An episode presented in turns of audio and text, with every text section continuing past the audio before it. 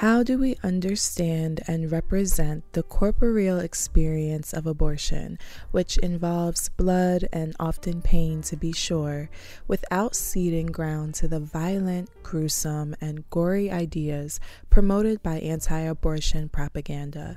Is this, should this, even be a goal of popular culture? The first time I ever saw an abortion on screen, it was in passing while staying at a friend's home. Tyler Perry's For Colored Girls was playing on her mother's TV, and I had stepped in the room during the film's chilling abortion scene.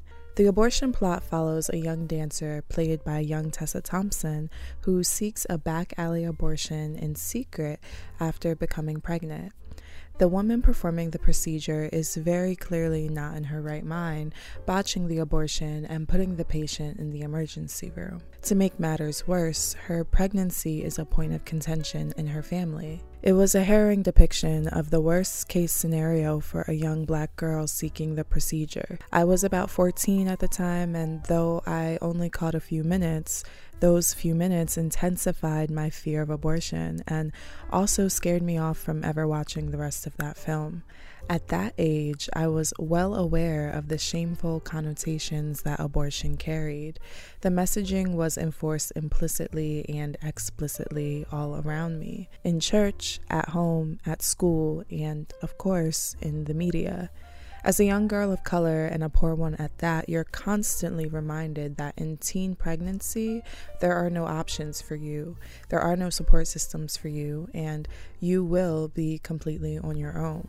The worst fear of a daughter living under a strict roof is becoming pregnant as a teen. Just the thought could make my preteen heart stop, out of fear that I wouldn't know who to tell, what to do, or where to go. On top of that, there's this added worry that in the case you are able to secretly obtain an abortion, that it will be a botched procedure that leads to sterilization or even death. I knew in the event that I got pregnant, there was nowhere I could run to for a hug or for kind guidance. I knew the response would be ridicule, if not outright violence. Four years later, that hypothetical fear would turn into a reality for me. I was a freshman in college, just starting to pursue my degree. I had been on the pill for years and I had a very regular flow, so when I was just two days late, it was a major red flag to me. I knew I wanted an abortion right away, but I was still experiencing an overwhelming amount of emotions and anxiety. I booked the appointment at a Planned Parenthood alone for the day after Thanksgiving. I was lucky to reside in New Jersey, a state that has few restrictions in the way of abortion access compared to other areas in the country. My boyfriend at the time took me there and back, but I'd go through the process alone. We weren't on great terms and we'd part ways shortly after. I remember the day very clearly. The air was filled with freezing rain and fog, but that didn't deter horrible people from being lined up on the sidewalk with signs that suggested everyone inside the clinic were a bunch of baby killers. The internship, that movie where Vince Vaughn and Owen Wilson get internships at Google was playing in the waiting room where I was sitting long enough to catch the whole thing. I had a surgical abortion with no anesthetic, and for me personally, it was very painful. Though it was quick and a safe procedure with no complications, it still came with physical and emotional discomfort. I initially wanted to opt for the abortion pill instead, but it wasn't covered by my insurance and I couldn't afford the $500 bill. After the procedure, I told no one for a while, mostly out of fear of the response from anyone, especially my loved ones. But even though I felt fearful, I was very much relieved. My personal story is a small drop in the bucket of many, and it does not represent the full scope of people's experiences with abortion. With this video focusing on the why and how of destigmatizing abortion, I only felt it proper to begin with my own story. Let's make one thing clear from the start I'm very pro abortion. I believe in the right to our bodily autonomy. I believe any person who wants an abortion should be able to access it easily easily and with support systems in place. And I believe people who desire to carry to term should be fully supported in their decisions as well. It's incredibly important that we work collectively to destigmatize abortion, both on and off screen. Because of the negative stigma, people of various racial groups and genders are unable to speak openly about having an abortion or to even ask questions about the procedure out of fear for their own safety. The media's influence has been influential in shifting and reaffirming societal norms, and their handling of abortion storylines is no different. As I've grown older, I've been fortunate enough to come across portrayals of abortion that do resonate with me. In shows like Dear White People, abortion is handled with such sincerity and honesty while never insinuating a larger question of morality. Shrill handles abortion with a nonchalantness and dark humor while revealing how fat phobia can impact someone's reproductive health. Grey's Anatomy and Jane the Virgin showcase abortion plotlines that follow ambitious women who prefer being childless for their independence and career. So, with that in mind, I'll be taking a look at the roots of anti abortion stigma in America to later examine how the media has both reaffirmed and subverted the negative connotations associated with the procedure. Today, we'll be covering part one, while the part two that will come in a few weeks will give a timeline and evolution of abortions on screen. While I'll be dissecting and analyzing how abortion has been portrayed, I am not here to suggest that my interpretations are the only valid ones. I think there are many ways to destigmatize the procedure on screen, which, in my opinion, requires a plethora of narratives to exist. Everyone's abortion experience will not be the same, and therefore we shouldn't be striving for media to portray abortion in one particular way. I often hear the subject spoken about in absolutes, and though I agree that the procedure should be and can be as casual as a checkup, I also want to hold space to acknowledge the abortion stories that are not that cut and dry. That being said, there are many wrong ways to depict abortion. When it comes to anti abortion propaganda, it's all trash, like all of it. Any piece of media that attempts to tie morality and shame into overall discussions of abortion is just as trash and only further stigmatizes the procedure. But outside of those absolute truths, I'm holding space for any and all abortion stories. The goal of this video isn't to pigeonhole directors and writers or hold people to an unrealistic standard. I simply have noticed an evolution of these portrayals in the media over time. So I wanted to explore how modern depictions differ from the past and whether these changes could be seen as progress or maintaining the status quo. My name is Joe, and this is With Nuance, a visual and audio essay experience where we dissect dissect all things media from a socio political lens. We are now officially a podcast as well, so if you prefer to listen to analysis instead of watching, head over to your favorite streaming app to listen. Before we get started today, I just want to do some quick housekeeping. So, number one, every source and resource I mentioned today will be linked in a Google Doc in the description. In that sources document, you'll find multiple articles that lay out thorough timelines of abortion rights and abortion portrayals in media. So, I highly encourage giving the document a look if you have follow up questions or thoughts.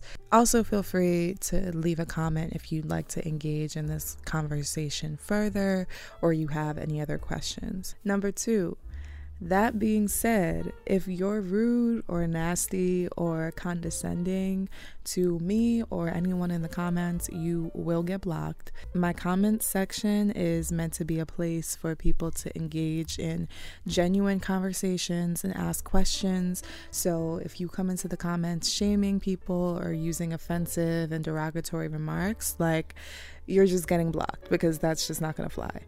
And particularly when it comes to this issue, I'm not going to let people come in the comments and try to make others feel bad. So that's not going to happen. Three, I'd like to gently reiterate the trigger warnings at the top of this video. I will be discussing some heavy topics, so if it sounds like something you don't have the capacity to watch right now, please feel free to click out. There will be no hard feelings. Protect your peace. So, yeah, that being said, let's get started. My abortion happened on a Saturday. There were a few other people in the clinic room, waiting room, including one other young black girl. I overheard the clinic staff talking about her saying she had ruined her life, and that's what they do. They being black girls like us. Before the procedure, I remember going in for counseling and being told that if I moved forward with this pregnancy, my baby would be jacked up because the fetus was already malnourished and underweight. Being told that if I had this baby, I would wind up on food stamps and welfare. I was being talked to like trash and it worsened my shame. Afterwards, while in the changing area, I heard some girls, all white, talking about how they were told how bright their futures were, how loved their babies would be if they adopted, and that their options and their opportunities were limitless. In that moment, listening to those girls, I felt anguish. I felt like I had failed. I went home, my body ached, and I had this heavy bleeding. I felt so sick. I felt dizzy, nauseous. I felt like something was missing. I felt alone, but I also felt so resolved in my decision. Choosing to have an abortion was the hardest decision I had ever made. I, uh, but at 18 years old, I knew it was the right decision for me. It was freeing knowing I had options. Even still, it took long for me to feel like me again until most recently when I decided to give this speech. So, to all the black women and girls who have had abortions and will have abortions, we have nothing to be ashamed of. We live in a society that has failed to legislate love and justice for us. So, we deserve better. We, de- we demand better. We are worthy of better. So, that's why I'm here to tell my story. So, today, I sit before you as that nurse, as that pastor, as that pastor, as that activist, that survivor, that single mom, that congresswoman to testify that in the summer of 1994, I was raped, I became pregnant, and I chose to have an abortion. Just like slavery, anti abortion efforts are rooted in white supremacy, the exploitation of black women, and placing women's bodies in service to men. Just like slavery, maximizing wealth and consolidating power motivated the anti abortion enterprise. Then, just as now, anti abortion efforts have nothing to do with saving women's lives or protecting the interests of children. Today, a person is 14 times more likely to die by carrying a pregnancy to term than by having an abortion, and medical evidence has shown for decades that an abortion is as safe as a penicillin shot, and yet abortion remains heavily restricted in states across the country. Abortion access is not just a gendered issue, and it's certainly not one that only affects cis women. An individual's ability to safely and legally terminate their pregnancy by choice is heavily influenced by their race, class, age, disability, where they live, and a variety of other factors. It's important to note that this issue is not simply about women's rights. In an article titled Trans and Non Binary People Get Abortions Too, Courtney Cooper writes, Trans men, non binary, and genderqueer patients continue pregnancies, use birth control, and decide to have children or not, just like anyone else would. Unlike cisgendered individuals, members of the transgender and non binary community face additional barriers to accessing safe and reliable healthcare, especially reproductive healthcare. Trans men, non binary, and genderqueer patients face a variety of potential obstacles when seeking reproductive healthcare.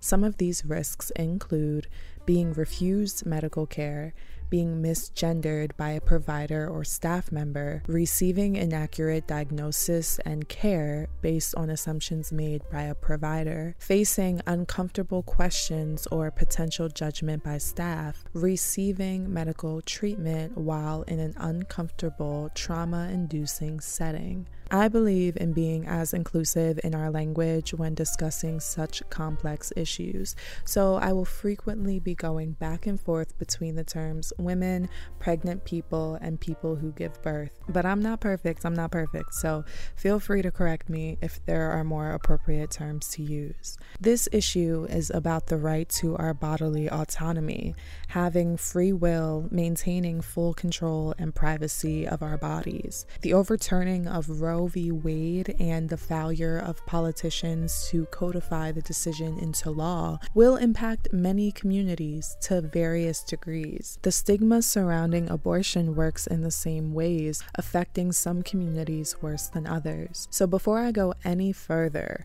I'm urging like I am really urging y'all, please don't bring this shit to my comments, but I am urging white feminists to think very long and very hard about the language they choose to use while fighting for a right that they have historically had access to in a way that black and brown women have not. Think deeply, okay?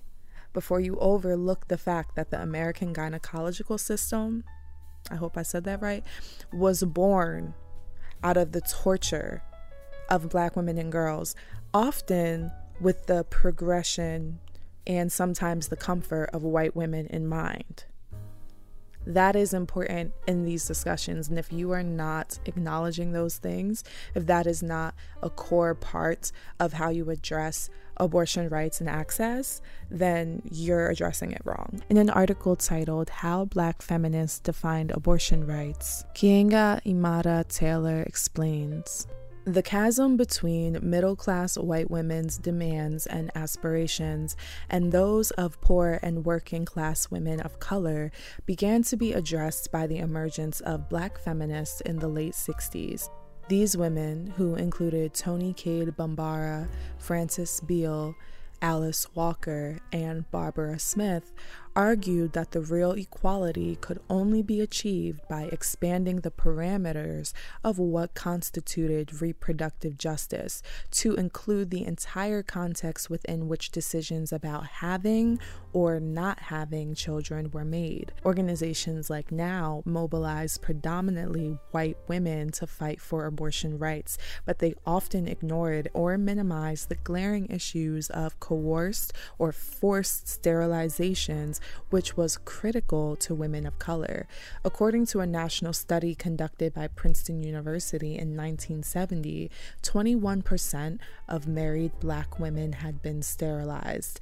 As the legal scholar Dorothy Roberts has observed, the dominant women's movement has focused myopically on abortion rights at the expense of other aspects of reproductive freedom, including the right to bear children, and has misunderstood criticism of coercive birth control policies. Black American women were inhumanely experimented on by gynecologist Marion Sims, the man who's often lauded as the father of gynecology. Yet, this reality is rarely ever taken into account when people push back on birth control or abortion policies. That's Patricia Loftman, a midwife of 37 years and a member of the board of directors for the American College of Nurse Midwives.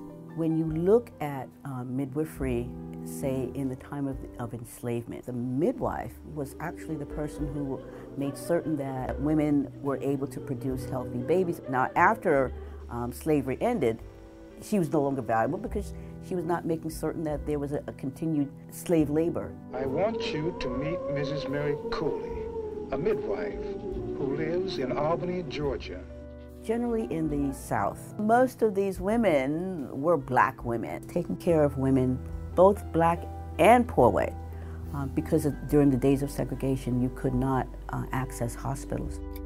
In the mid to late 1800s, the professionalization of medicine became a major trend, and male doctors began taking control of childbirth away from female midwives. It was determined that in order to get women into the hospital, you had to get rid of these midwives who were taking care of all of these women in the home. All of these women who had been attending births all of these years, um, they were blamed for maternal deaths, infant deaths. Two days ago, a baby delivered by a midwife died when it ought to have lived. My examination showed that his cord got infected, and you all know what that means. Something wasn't clean. Today, black women experience the highest rates of maternal mortality in the country, which is no doubt a reflection of the long standing abusive medical system. For many black people, the doctor's office is a space full of gaslighting, dismissiveness, and too frequently, it can be life threatening. In the 50s, white scientists continued their unethical experimentation to develop the beloved birth control pill. When it began filling pharmacy shelves in the 60s, white women didn't think twice about the women in Puerto Rico who were experimented on for their benefit. In the summer of 1955, Gregory Pincus visited Puerto Rico and discovered it would be the perfect location for human trials. The island, a U.S. territory, was one of the most densely populated areas in the world, and officials supported birth control as a form of population control in the hopes that it would stem Puerto Rico's endemic poverty. There were no anti birth control laws on the books, and Pincus was impressed with the extensive network of birth control clinics already in place on the island. There were 67 clinics dispensing existing methods of birth control, and a large group of women used their services. For Pincus, the island offered a pool of motivated candidates and a stationary population that could be easily monitored over the course of the trials. Pincus also knew that if he could demonstrate that the poor, uneducated women of Puerto Rico could follow the pill regimen, then women anywhere in the world could too. Pincus hoped that by showing Puerto Rican women could successfully use oral contraceptives, he could quiet critics' concerns that oral contraceptives would be too complicated for women in developing nations and American inner cities to use. Because America is determined to hide the the most violent aspects of its history, the average American population has no idea just how many of these systems were born out of the torture of black and indigenous women. And other non white women and girls have historically been forced into non consensual abortions or sterilizations, even when they wanted to keep their children. Something else to note here Asian American and Pacific Islander people are frequently left out of these conversations as well. American Americans believe that all Asian Americans are high achieving immigrants with stable incomes and the comforts to prove it. In reality, however, millions of AAPI women work in low paying jobs, face significant wage gaps, and lack health insurance. Regardless of economic status, we're force fed toxic cocktails of racism, misogyny, and xenophobia. And like nearly every other group of American women, we support and rely on abortion access. The model minority myth masks Asian Americans' healthcare needs including those in reproductive health. Still more troubling, almost no national data exists on AAPI abortions. Most studies of abortion access, including those from the federal government, categorize Asian Americans merely as other. Even within the AAPI community, leading organizations rarely speak out in support of reproductive rights. Upper society's disdain for poor people has influenced abortion restrictions as well. The Hyde Amendment, passed in 1976, would bar abortions from being covered by Medicaid, federally funded health insurance for low income folks. This amendment was passed with bipartisan support, further solidifying the norm that even when people are pro choice, they believe certain folks should not have access to certain choices. In 1977, Rosie Jimenez became the first known victim of the Hyde Amendment. A young mother pursuing her nursing degree to improve her and her daughter's circumstances, she fled to Mexico when she found out she was pregnant to seek an abortion. Unfortunately, she passed away from the procedure. Too many women have ultimately experienced a similar fate. Today, this law still impacts folks navigating poverty and homelessness. People experiencing homelessness and housing instability often have worse reproductive health outcomes. They have a higher likelihood of poor pregnancy outcomes, such as higher rates of preterm birth, low birth weight infants, and longer infant hospital stays. However, little is known about abortion outcomes in people without access to stable housing. Research from the San Francisco General Hospital Women's Options Center and Bixby members investigates the relationship between housing status and abortion outcomes. Reviewing records from the clinic, the researchers found that 19% of abortions were found to be among people experiencing homelessness or housing instability. When compared to those with stable housing, they were later on in their pregnancy when they had their abortion. Although abortion complications were rare as expected, people without stable housing were more likely to have abortion complications. The research suggests that arriving at the clinic later in pregnancy led to the higher rate of complications. Politicians rarely address how unhoused folks navigate abortion, so there are practically no systems in place for someone who is experiencing homelessness and does get pregnant. The Hyde Amendment also directly impacts indigenous Americans. In a Q&A for NPR, Adrian Florido expounds on the reality for indigenous women's reproductive rights. So when it comes to reproductive rights in indigenous communities, body sovereignty has always been an issue since colonization. But within the last few decades, the biggest issues that have come up are around the Hyde Amendment, which bans the use of federal dollars to fund any type of abortion care services except for in three specific cases rape, incest, or if the life of the mother is in danger. And so, Indian Health Services, which is the primary facility for Indigenous people and uses federal dollars, often has their hands tied when it comes to providing abortion care because IHS facilities are not equipped to offer that type of care even under those three circumstances, IHS did many forced or coerced sterilizations of Indigenous women, and this was a practice that went on from the 1960s to around the mid 1970s. The statistic is that one in four Indigenous women during that time frame had gotten forced or coerced sterilization through IHS facilities. Arguments for the importance of birth control and sex education have long stood on the eugenicist idea idea that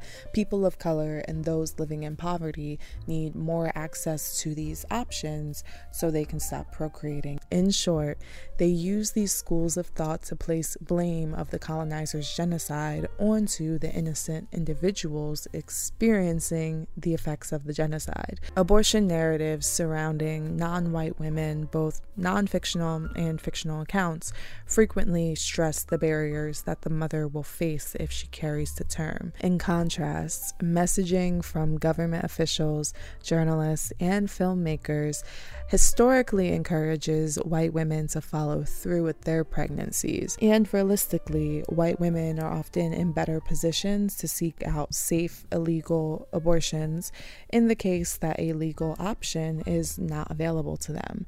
They're also less likely to be criminalized or face jail time for breaking the law. Now, this isn't to say white women can't experience violence or complications or obstacles or be villainized when it comes to the topic of abortion but the dynamics just differ dramatically for women of color. The societal stigma always encourages white people to carry the term, while black and brown people are encouraged to do the opposite, similar to the dichotomy you'll find when addressing teen pregnancy.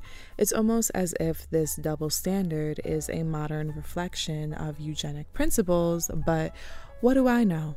Regardless of the messaging, abortion access for many is often fraught with insurmountable barriers, despite the federal decision of Roe v. Wade. According to the Guttmacher Institute, since the 1973 Roe v. Wade decision, states have passed more than 1,000 abortion restrictions. More than a third of them were enacted between 2011 and 2019, accelerating after the election of President Barack Obama. Let's deal with abortion. At what point does a baby get human rights, in your view?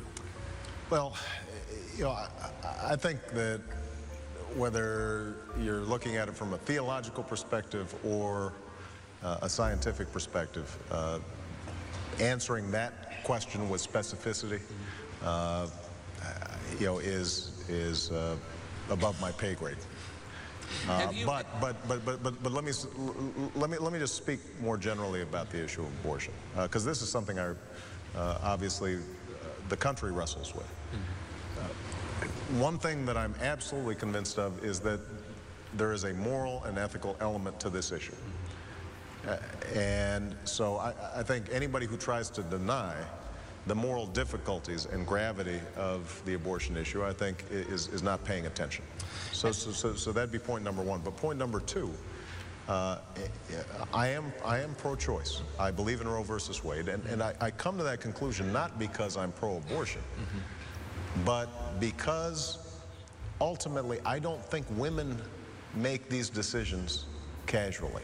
I think they, they wrestle with these things in profound ways, in consultation with their pastors or their uh, spouses or their, their, their, doctors, their family members. Mr. Trump, you're pro-life, but I, I want to ask you specifically, do you want the court, including the justices that you will name, to overturn Roe v. Wade, which includes, in fact, states a woman's right to abortion. Well, if that would happen, because I am pro life and I will be appointing pro life judges, I would think that that will go back to the individual states. But I'm asking you specifically, would you if like If they overturned it, it'll go back to the states. But what I'm asking you, sir, is do you want to see the court overturn? You just said you want to see the court protect the Second Amendment. Do you want to see the court overturn Roe well, v. Wade? Well, if we put another two or perhaps three justices on, that's really what's going to be. Ha- that's will happen, and that'll happen automatically, in my opinion, because I am putting pro-life justices on the court. But I want to ask you, Secretary Clinton. I want to explore how far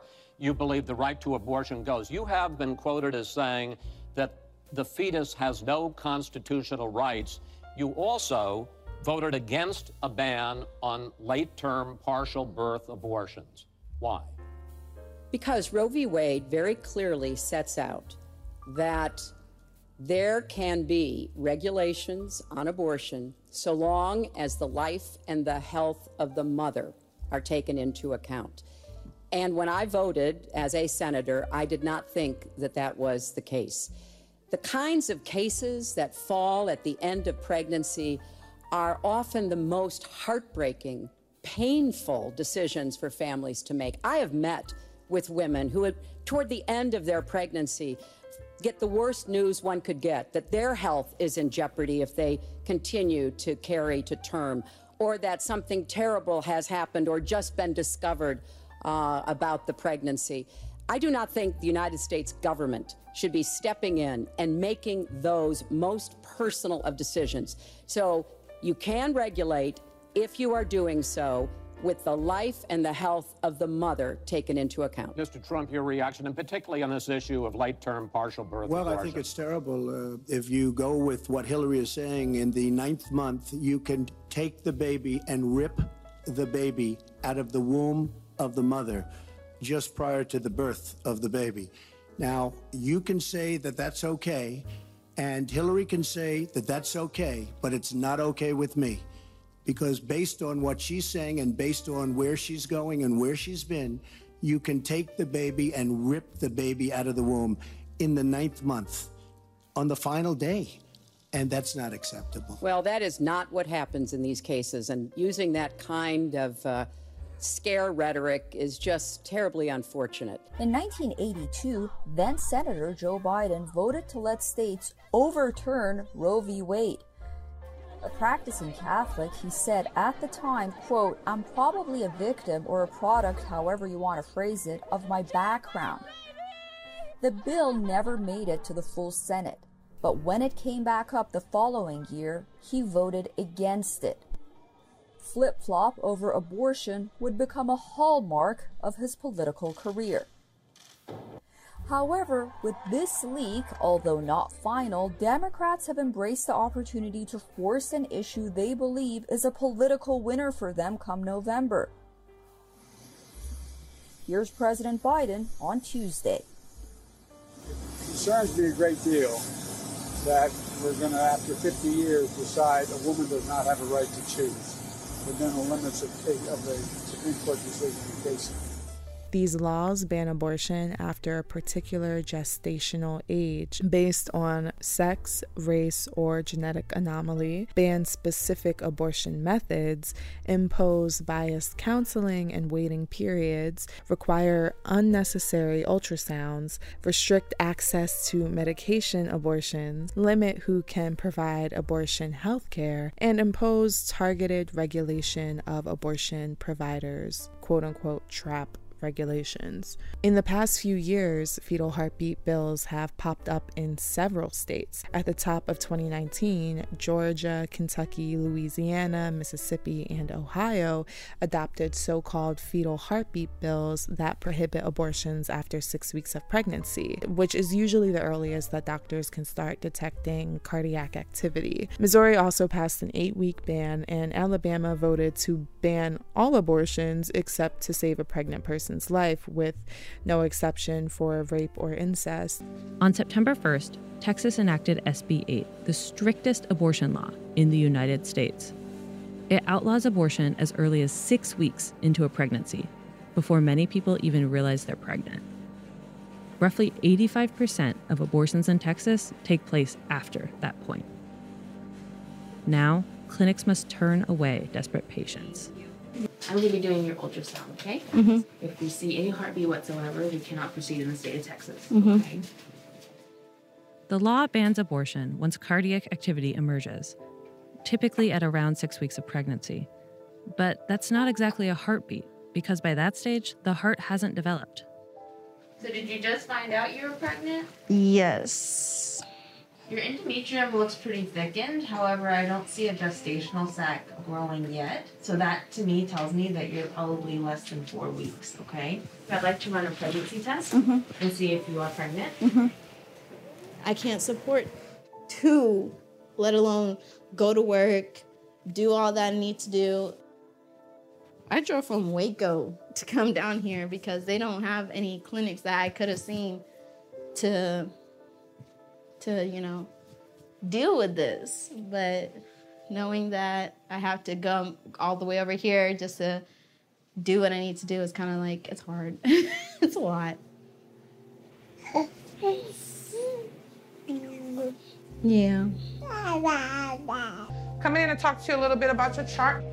You're measuring at 6.1 weeks today, but we do see fetal cardiac activity on the ultrasound. So, as of September 1st in Texas, what that means is that you are ineligible to have an abortion in the state of Texas right now. Your next options would be traveling out of state to get the procedure done. I didn't even know that I was pregnant. I kind of just took a test Wow. just to see what, you know, what it would come out with. And I had a period. I try really hard to be strong for them, but every patient that I've told no today is like a gut punch. I've had women fall on their knees and beg. In the last never, week? Yes, I've never had that before because I had something to offer before we got to that. You know, I, I had a, a way out or at least a hope that in a couple weeks we'll be able to knock this thing down. And under Roe v. Wade, all of these decisions are considered unconstitutional, though they will be upheld if Roe v. Wade is overturned. Imani Barbarin expounds on how these bills and abortion rhetoric affects disabled folks in an article for Forbes titled Heartbeat Abortion Bans Ignore Disabled People. Abortion access tends to be a testy topic in the disabled community for many reasons. Not the least among them is that both sides of the argument tend to use disabled people as weapons against the other. Anti abortion advocates use disabled bodies as examples of botched abortions, and abortion rights advocates use disability as a reason why abortion is necessary in the first place. This can leave the disabled feeling as though no one is listening, but would rather push them back and forth in an attempt to one up their opponent. There are many disabled people who want to be parents and able bodied parents who want to carry a disabled child to term. To assume that abortion access is a cure all for the existence of disability ignores the fact that disability is a natural aspect of the human experience. Abortion will not erase the existence of disability. Thinking so papers over the oppressive boundaries that society places on disabled people in favor of a homogeneous, easier future. People still need to put in the work of including disabled people in all levels of society and building systems of support and access that would make living in communities easier and the idea of raising a disabled child less daunting. Anti abortion and pro abortion rhetoric has always been violently ableist, and that is rarely acknowledged. Disabled people are rarely considered in larger societal issues, and that simply cannot continue. and now we have to talk about religion. Because somewhere along the way, anti abortion rhetoric also became intertwined with Christian principles, as many of our politics are, allowing people to use religion as their shield for their own inhumanity. Relating abortion to the act of sinning and going to hell is still a popular tactic of the holier than thou. A 1928 silent film titled The Road to Ruin is famously known for linking abortion and sin in a very absurd way. Sally is a 16 year old New York City teen who, neglected by her parents, takes up smoking and drinking, engaging in affairs with a series of older men, gets arrested by the police during strip poker game, is sent home only to discover later that she's pregnant. And after getting an illegal abortion, the words, the wages of sin is death inexplicably appear over her bed in fire. Then she dies. Subtle. Though, surprisingly, it wouldn't be until the 1980s that anti abortion rhetoric would become a hallmark of right wing evangelicals. Francis Schaeffer, a college professor from Pennsylvania, largely influenced their vendetta against abortion today. When the Supreme Court legalized abortion in its landmark Roe v. Wade decision in January 1973, Protestant evangelicals did not protest. At that time, evangelicals were not yet politically involved on any major issue, but just a few years later, they were at the forefront of what became a four decade conservative assault on Roe v. Wade, a bitter campaign that now appears to be on the brink of success, thanks in no small measure measure to Schaeffer's efforts. It was through Schaeffer's books, lectures, and films that he influenced American evangelicals. His book, How Should We Then Live, published in 1976, traced what he described as the decline of Western culture. He claimed the rise of secular humanism during the Renaissance had led to the corruption of Western civilization. In 1979, Schaeffer turned his focus specifically to abortion. Six years after Roe v. Wade, he had come to believe there was no more powerful symbol of secular humanism than legalized abortion. And so he and C. Everett Koop, a born again pediatric surgeon from Philadelphia, launched a four month, 20 city film and lecture tour based on their new anti abortion book, Whatever Happened to the Human Race. While white conservatives and eugenicists may be mostly responsible for conjuring up such dehumanizing efforts, left leaning folks have been just as influential in upholding this stigma. On both sides of our political system, politicians have made it their mission to pretty much only organize around abortions that occur in very traumatic circumstances, frequently listing rape, incest, and maternal mortality rates as reasons to legalize abortion. I personally believe relying so heavily on this form of messaging has only aided in further criminalizing certain people who obtain the procedure. It's become mostly widely accepted that abortion should be accessible, but when you ask most folks to expound on those beliefs, they tend to assert those very specific reasonings. If you ask the average person if they believe women should be able to have as many abortions as they want, I'd have to assume the responses would be much different. In line with white supremacist thinking, there's a looming sense of morality surrounding abortion access. Those who are victims of sexual assault and have become pregnant against their own will should absolutely, without a doubt, have access. But there's this simultaneous narrative of the women who are careless, who are making bad decisions with their bodies, which is often just a dog whistle for the marginalized. And for the people who make these bad decisions, they should be punished and not allowed to make decisions for their own bodies completely rooted in white supremacist patriarchal capitalism. Shout out to Tea with Queen and J. Patriarchy demands a sense of ownership over non men's bodies and children. The stigma surrounding abortion is often tied to family shame and disgrace. Children are never protected in our legal system, and when it comes to reproductive health, that reality is no different. 26 states have laws on the books that require parental consent in order for a minor to terminate their pregnancy, creating huge obstacles for some young girls. In the 1979 Supreme Court case Bellotti v. Baird, the courts ruled that states could insist that a minor obtain parental consent to obtain an abortion. The court however, required that states provide a judicial bypass option where young people could petition a judge for permission to obtain an abortion without notifying their parents if they could show they were mature enough to make the decision on their own or that the abortion was in their best interest. Young people who get pregnant hide their pregnancies out of fear of how their families or significant others will react. A teen could be in a predicament where they want to terminate, but they know their family will prevent that from happening. There are also situations where the opposite is the case.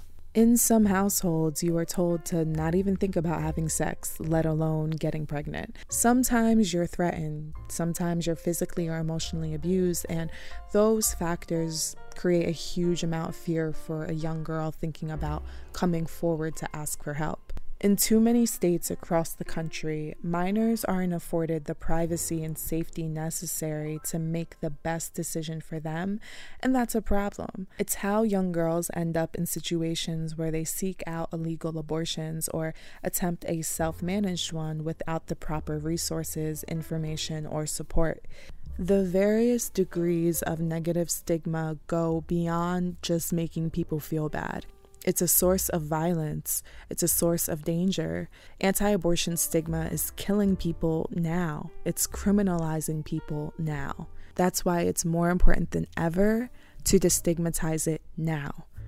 Changing our language from pro choice and pro life is important. You're either pro abortion or anti abortion. Pro choice and pro life tiptoe around the question of bodily autonomy, suggesting there's some validity in both schools of thought.